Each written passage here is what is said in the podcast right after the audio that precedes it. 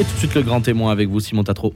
Pour Gaël Brustier, essayiste, politologue et conseiller politique, la France est aujourd'hui en manque de politiques qui ont une vision du temps long. Pourtant, elle en a connu au cours de son histoire. Il cite notamment le père Joseph, un capucin qui devient petit à petit le conseiller principal et l'ami du cardinal de Richelieu. Notre société vit au rythme des prédictions qui nous menacent de catastrophes imminentes. Pour retrouver la politique et peser sur notre destin, il faut, inspiré par la personnalité du Père Joseph, s'émanciper du court terme, réintroduire les invariants de l'histoire et comprendre les urgences véritables. Bonjour Gaël Brustier. Bonjour, merci de me recevoir. Avec plaisir. Alors vous publiez Les analphabètes au pouvoir aux éditions du Cerf. Relire les bons conseils de l'éminence grise de Richelieu. C'est qui ces analphabètes au pouvoir? Oh, C'est un peu tout le monde. C'est, euh, disons, un, peu notre époque, en fait, euh, qui est coaché dans l'immédiateté, euh, qui réagit au, quart de tour à n'importe quel événement, mais qui a oublié la minute d'après. et c'est ce qui est désespérant quand moi j'ai été politologue de plateau, on va dire, pendant quelques, quelques années. Petit à petit, enfin très vite, la politique a perdu tout son sens puisque il devient très compliqué de commenter une vie politique euh, qui, est, euh, qui a euh, réagi simplement à des stimuli dans l'immédiateté, à Twitter, aux chaînes d'infos, à la prise de à la prise de parole de position, à l'affichage des ambitions personnelles et à la déliquescence en fait des grandes familles politiques et des grandes familles idéologiques. Et on, arrive à une vie politique qui est fondamentalement pour ceux qui étaient passionnés par la chose publique devenue grandement sans intérêt, mais pas sans danger.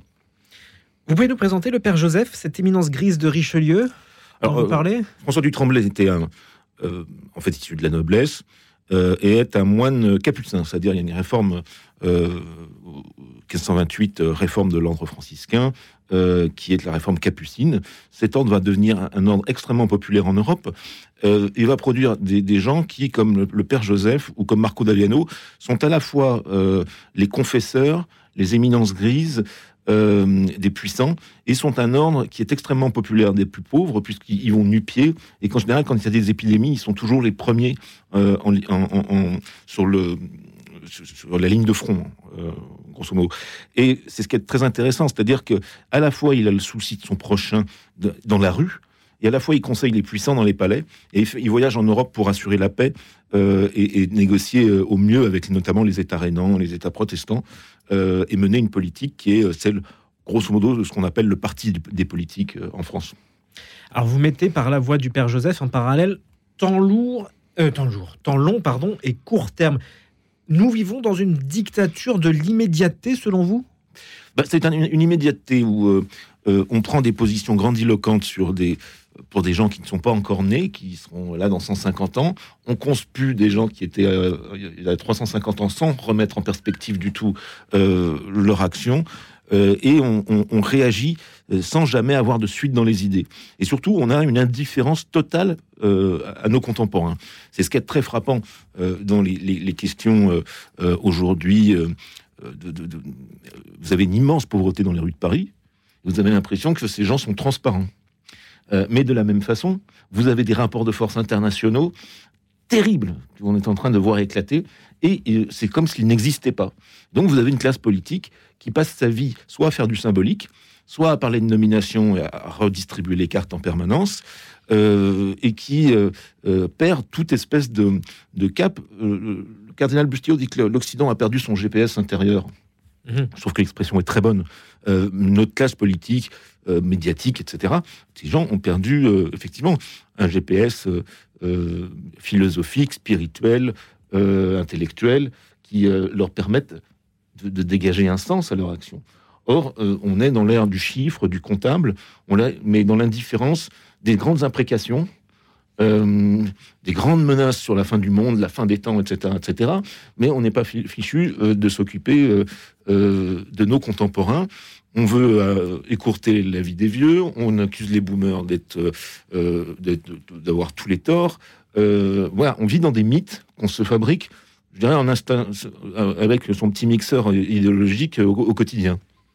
Vous avez des exemples à nous donner là de cette immédiateté? Je pense par exemple peut-être à la crise du Covid qui a été un exemple de, dire de dictature de l'immédiateté. On a surréagi, réagi très vite. C'était très compliqué, il faut, être très honnête. Le, Premier ministre de l'époque, Édouard Philippe, euh, était face à une société qui refusait l'hypothèse de la mort.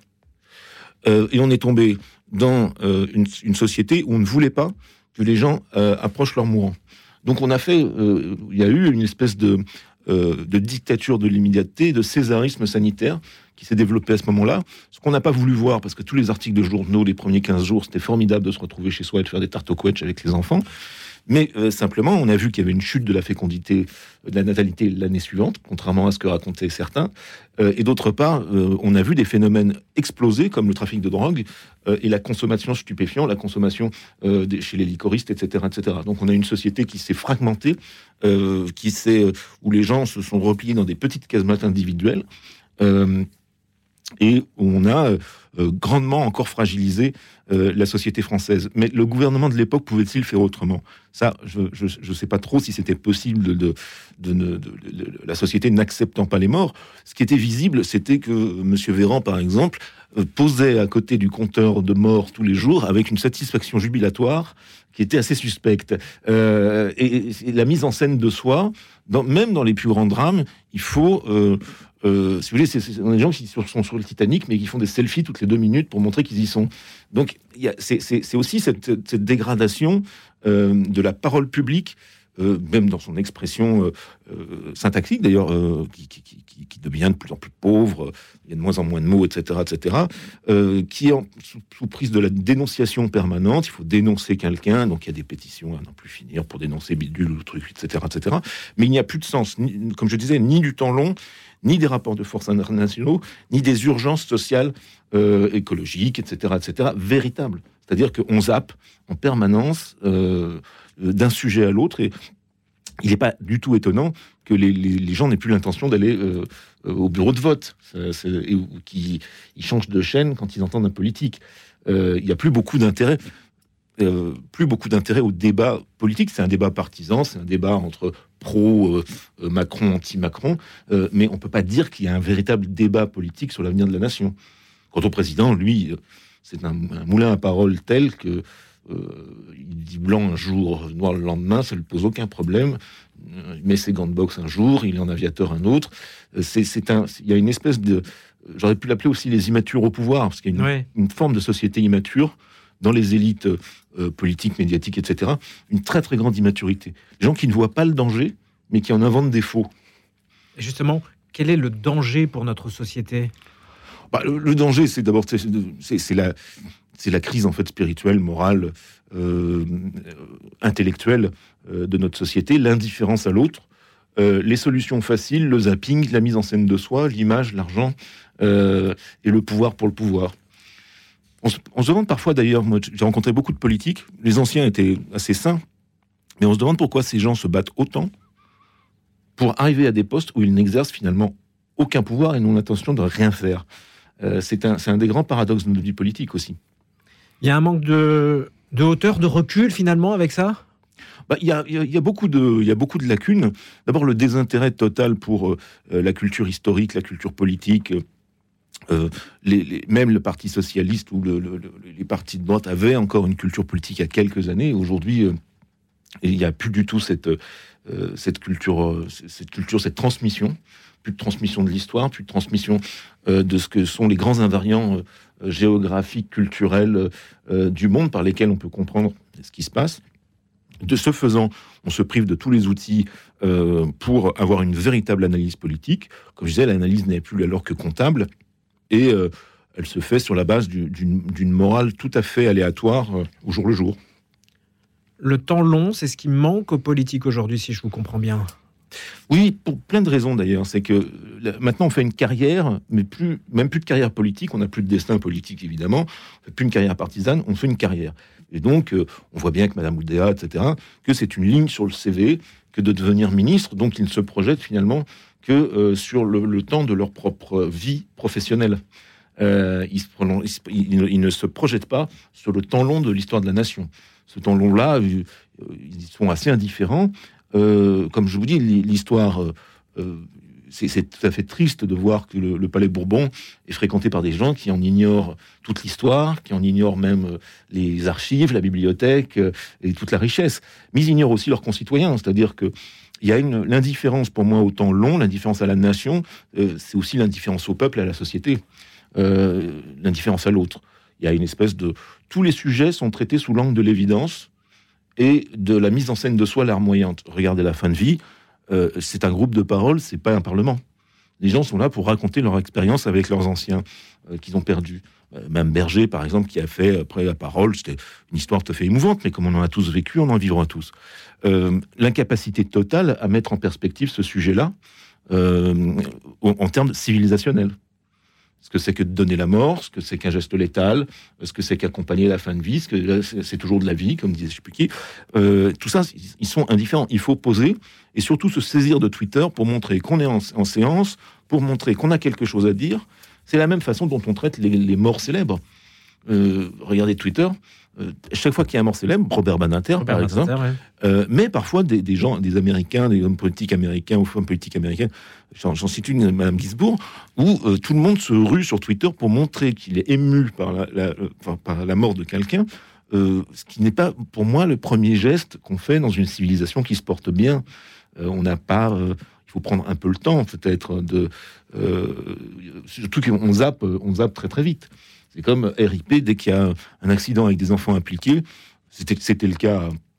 Ce qui était très choquant, c'est la récupération qui a été faite à Annecy, quand euh, euh, les petits-enfants ont été sauvés par l'attaque au couteau.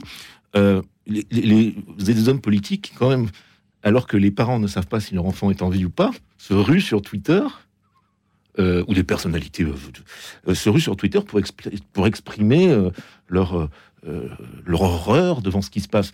Mais enfin, un peu de pudeur. Vous n'êtes pas là pour, euh, pas là pour tweeter toute la journée. C'est la Trumpisation des esprits. Trump est comme ça, il commence à 5 heures du matin et il tweet toute la journée. Eh ben, euh, c'est exactement pareil avec la grande majorité de notre personnel politique qui, comme il n'a plus rien à faire, passe sa vie à envoyer des tweets et à faire des tweets clash avec je sais pas qui.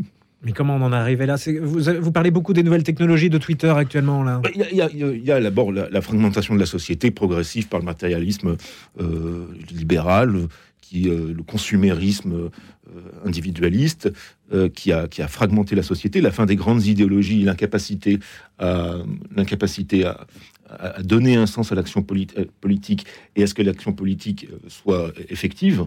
Euh, puisque on s'aperçoit que c'est une espèce de moulin à prière vide qui tourne en permanence.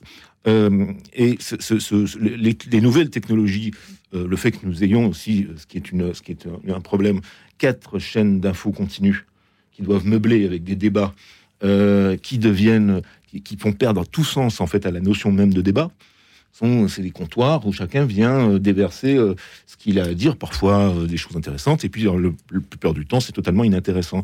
Mais cette concurrence et cette obsession de l'immédiateté, de la réaction en direct par les réseaux sociaux, l'obsession de la mise en scène de soi par des hommes politiques qui se prennent pour des héros de séries américaines, House of Cards, etc. Euh, parce que c'est leur seule référence maintenant. Même le Premier ministre qui appelle ses, conseillers les Power Rangers. Donc on tombe de plus en plus bas dans, euh, les références. Euh, nous, on, rêvait d'être Richelieu quand j'étais petit. Enfin, pour ceux qui prétendent d'être politiques, maintenant ils rêvent d'être Power Ranger. Vous voyez. Donc il y a quand même un, déclin intellectuel certain, une fragmentation sociale, une, destruction de beaucoup de piliers de notre société, une absence de repères c'est peut-être très réactionnaire ce que je dis, mais c'est vrai qu'il est très difficile aujourd'hui de faire prendre conscience à un, homme politique ou une femme politique des priorités réelles de la nation, lui montrer ce, que l'on voit dans la rue et qu'il ne voit apparemment pas, puisqu'il ne, fait que se regarder dans, son, dans son téléphone portable. C'est quand même c'est assez embêtant si vous traversez Paris et que vous passez votre temps à tweeter. Vous voyez pas quand même qu'il y a quand même un paquet de SDF, pas toujours d'ailleurs euh, euh, très calme, euh, qui, qui parcourent nos rues. Je, je pense qu'il y a une espèce d'autofiction de la classe politique aujourd'hui. Comment s'en sortir? J'ai envie de vous demander, est-ce que c'est grâce à la spiritualité? Est-ce que ça peut être une issue? Bah, la spiritualité, il y a la religion, il y a la foi. Euh, la spiritualité, pour moi, c'est d'essayer d'avoir quand même de la révolution spirituelle, c'est de donner un sens nouveau à ce que c'est qu'être euh, bah, qu'être une femme, un homme au 21e siècle, de retrouver un sens à tout ça qui ne soit pas l'espèce d'absurdité permanente euh, à laquelle on, est soumis, de voir où sont les dangers, de les hiérarchiser. non, tout, tout, tout n'est pas ces pauvres jeunes qui se, sont trouvés une cause en allant acheter, jeter de la soupe sur les, sur les, sur les tableaux. Ils ont, à, mon avis, ils vont tomber de haut. Et les jeunes Anglais, d'ailleurs, vont tomber de haut très vite. On a une armée qui, comme disait, je ne sais pas qui, ne tient même pas dans le stade de France. Et on a en face des puissances qui ne nous sont pas tout à fait acquises pour l'instant et des alliés qui risquent de pas nous être très fidèles. Euh, donc il va falloir se réveiller. Je pense que ça va devenir l'histoire nous rattrapera parce que euh, je, pense qu'elle est, elle est de nouveau en marche et que euh, elle ne se fait pas, en tout cas dans le sens où ces pauvres petits chéris croient qu'elle se fait. Alors un jour c'est révolte alimentaire, l'autre jour c'est révolte climatique, etc., etc. C'est assez pitoyable euh, de voir le, déclin de la pensée euh, à ce point-là, ce qui ne condamne pas du tout la cause écologique, au contraire, mais qui, connaissent un peu, euh, qui hiérarchisent les sujets, qui hiérarchisent les enjeux. On a une incapacité dans le, le flot d'informations qui est le nôtre à hiérarchiser les enjeux de ci, de là, le, temps long est quand même présent, j'ai l'impression. Il est plus présent, par exemple, dans, les quartiers, dans les campagnes, où c'est une impression? Comme ça, le temps long. Euh, le, temps de réflexion, le temps d'agir, le temps euh, d'assimiler les informations? je pense qu'il On voit aussi un dépérissement de la vie politique locale, c'est un fait, l'absence de sens que, beaucoup d'élus locaux, euh, qui, qui, fondamentalement de l'extrême gauche à l'extrême droite pour la plupart, dans toutes les mairies, font les mêmes politiques et l'enrobent de manière un petit peu différente. Euh, la réflexion existe encore, elle existe. Euh, il y a des réflexions si vous prenez des, syndicats. Euh, dans l'Église en particulier, l'Église a 2000 ans d'histoire, beaucoup de saisons de religion ont 800 ans, ça donne beaucoup de recul pour envisager, le, envisager le temps à venir. Mais c'est vrai que on a, on, a mis en tête à une partie de la société qu'on allait vers des temps euh, épouvantables, mais on leur montre jamais les vrais dangers immédiats, c'est-à-dire à un an, deux ans. Euh, et c'est ça. Alors, euh, il y, a, des encore des corporations, des syndicats, des, gens qui ont une vision de long terme. Je pense à ceux qui travaillent dans l'industrie. Ils savent très très bien les rapports de force, les filières d'approvisionnement, la géographie du monde. Et donc, on a en général des, des, conversations très intéressantes. Mais si vous repartez sur le, le, par exemple, le monde des médias, je constate que de plus en plus, les médias parlent des autres médias. Je ne sais pas si vous avez remarqué que vous avez des articles, vous vous réveillez le matin, des articles d'un grand journal du soir, qui vous expliquent en permanence qu'un tel est parti de telle antenne pour aller à telle autre, qu'un tel euh, a fomenté euh, une rébellion à la rédaction de je sais pas où, et ils ne parlent plus que de, que de leur corporation. Vous avez des, journaux du matin aussi qui euh, euh, se, complaisent uniquement là-dessus, ou dans la traque. Euh, la, dernière mode, c'est la traque de l'extrême droite, partout. Faut traquer l'extrême droite, sans qu'on sache bien maintenant quel est le concept, qui est visé, etc. etc.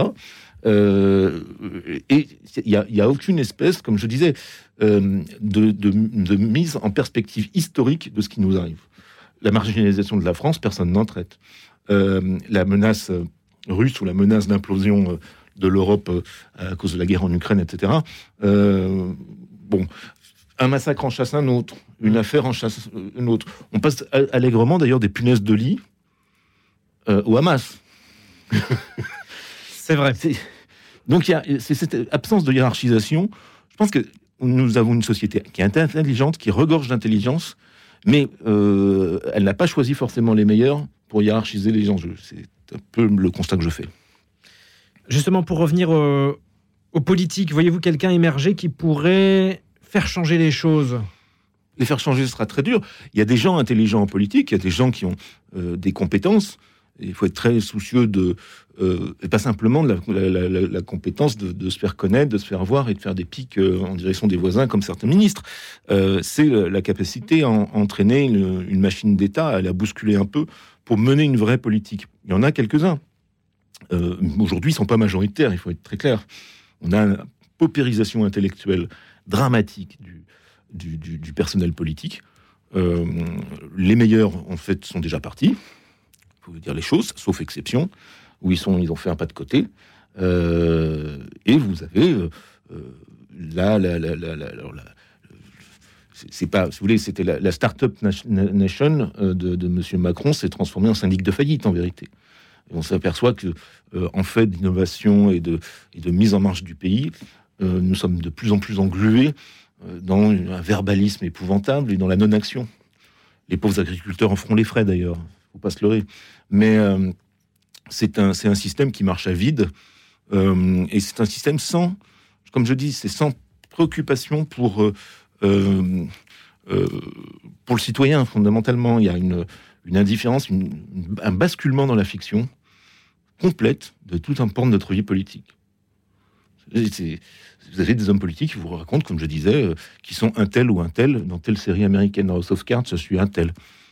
Mais euh, en fait non. Vous regardez des séries Netflix, c'est pas la réalité, c'est pas la vie. La vie, elle est au coin de la rue là. Euh, et ça, je, pense qu'ils ils sont assez dépassés par ce qui se passe, dépassés par leurs administrations, dépassés par beaucoup de choses, et que fondamentalement, on n'aura plus jamais, très vraisemblablement, de grands politiques comme on a eu. En ce qui les concerne, c'est le long terme aussi, c'est le côté carriériste finalement qui prime. À leur long terme, à eux, ils se bornent à demain. Et, et à leur compte en banque, il faut dire les choses.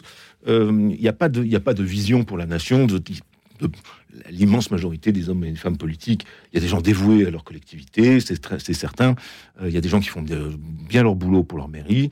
Euh, mais il y a une indifférence euh, à, ce qui fait la réalité euh, très peu, de plus en plus pesante sur notre, le destin de notre nation, qui, euh, qui, qui- qui- devient un, problème majeur, si- quasi civilisationnel pour, euh, pour la société française au moins. Les Italiens sont pas tellement mieux, les Allemands ça n'a pas l'air d'aller fort.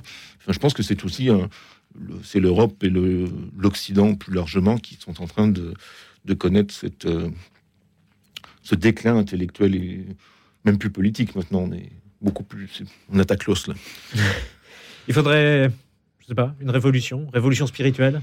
Oui, mais ça, ça dépend de chacun. C'est euh, euh, se soustraire à hum, se soustraire à l'immédiateté, se soustraire au consumérisme, essayer d'avoir une appréhension euh, de euh, du destin de la, la société euh, de manière un peu plus profonde, un peu plus généreuse.